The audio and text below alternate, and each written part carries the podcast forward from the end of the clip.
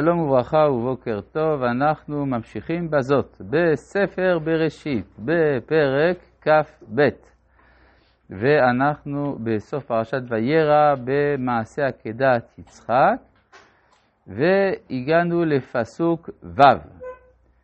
ויקח אברהם את עצי העולה וישם יצחק בנו ויקח בידו את האש, עד כאן הגענו. מה זה ואת המאכלת? המאכלת זה הסכין.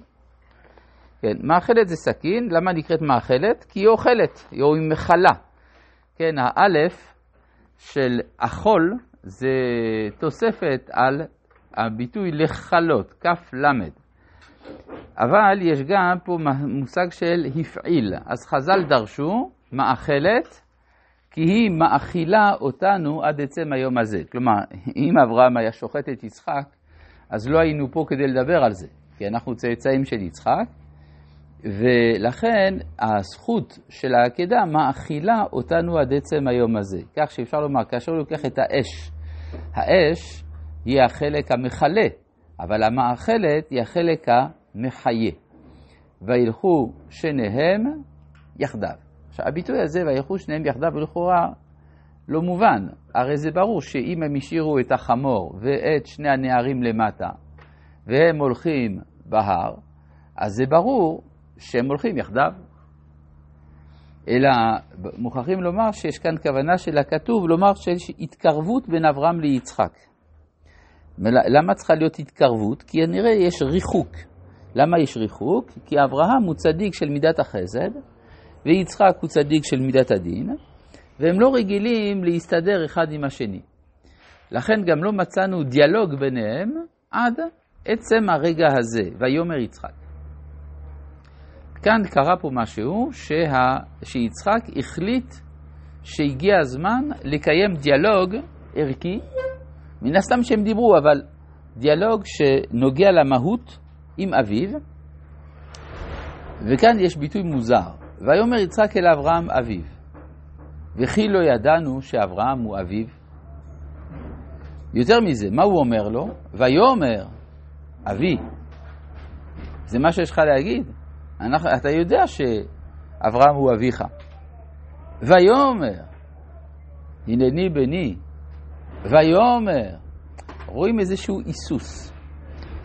אז אפשר להגיד בגלל שיש איזו מבוכה שיצחק מתחיל לנחש שהוא בעצם הקורבן, אבל יכול להיות שיש פה משהו הרבה יותר עמוק. ויאמר יצחק אל אברהם שאברהם הוא אביו. כמו שמצאנו ויאמר קין אל הבל אחיו, שלמדנו שהכוונה שקין אמר להבל שהוא אחיו. אז פה יצחק מכיר בזה שאברהם הוא אביו. כלומר, מידת הדין משתעבדת למידת החסד. ולכן האופן שלו לומר את זה, זה לומר אבי.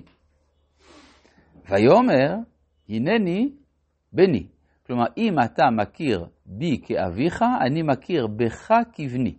וכאן בעצם אברהם לראשונה קורא במפורש ליצחק שהוא בנו, ולא עוד, אלא שמאותה שעה כל המעשה של העקדה נעשה. כלומר, מכאן ואילך זה מיותר. כל מה שקורה אחר כך, לא, בעצם הוא רק תולדה טכנית, אבל זה מה שהוא אומר לו, אה, ויאמר, כלומר, אה, הנה, הנה האש והעצים ויעשה לעולה, ויאמר אברהם אלוהים יראה לו עשה לעולה בני. כלומר, הוא גם אומר לו שהוא יהיה עשה לעולה, וילכו שניהם יחדיו. כלומר, מאותה שעה ברור להם שהם פועלים ביחד, ומאותה שעה הם פועלים ביחדיו, ולכן כבר אין צורך לשחוט את יצחק מצד האמת. רק שלא הוא ולא הוא יודעים את זה.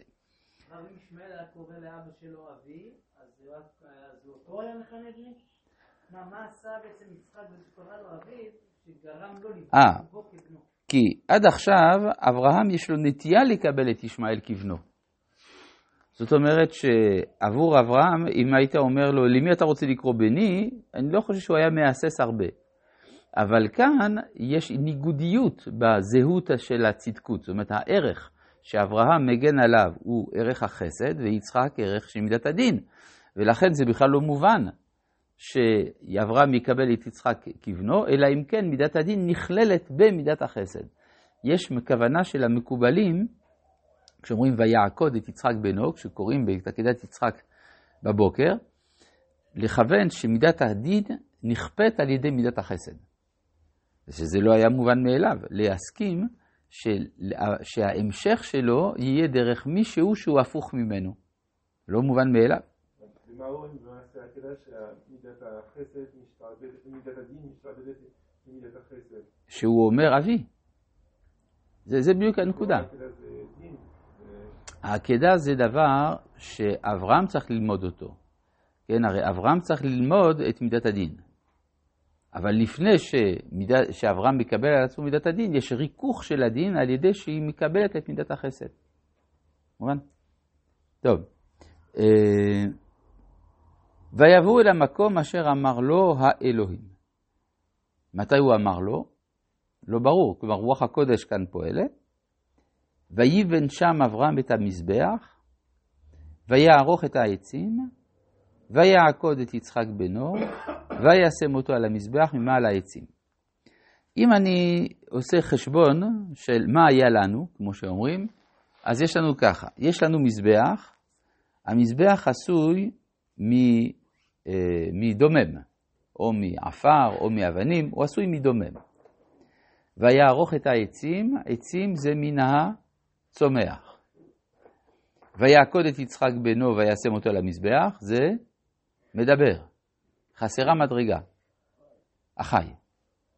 כן? כלומר, זה כבר אומר שיש פה דילוג על מדרגה שהייתה חסרה, זה, ובסוף יתברר מהי המדרגה הזאת, זה העיל. כן?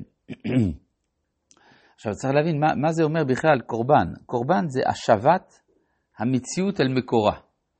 אז זה, אה, כאן יש אה, אה, ביטוי לכך שהמציאות משתוקקת אל מקורה, ואז היא כוללת את כל המדרגות.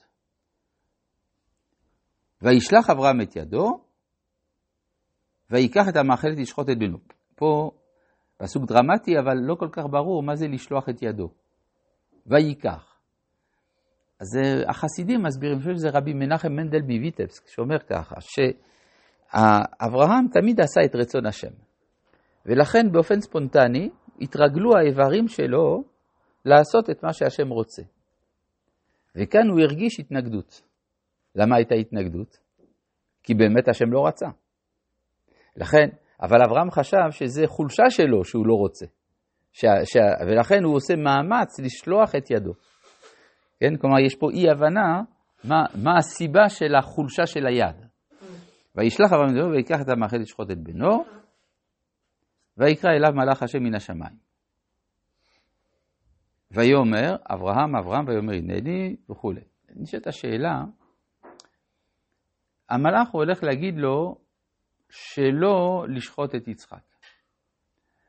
אבל לפני כן אלוהים אמר לו, לפי הבנתו, לשחוט את יצחק. אז, אה, ולפני כן זה אלוהים ופה זה מלאך. יש לנו כלל, דברי הרב ודברי התלמיד, דברי מי שומעים. כלומר, אם הקדוש ברוך הוא בעצמו אומר לו לשחוט, ואיזה פקיד זוטר אומר לו אל תשחט, למי הוא צריך לשמוע? לכאורה צריך לשמוע על הקדוש ברוך הוא. אבל אם מבינים, לפי הקבלה זה הכל מובן. הרי מי שציווה לא לשחוט זה אלוהים. וכאן זה מלאך של שם הוויה, מדרגת שם הוויה יותר גבוהה ממדרגת אלוהים, ולכן הוא שומע למלאך של השם.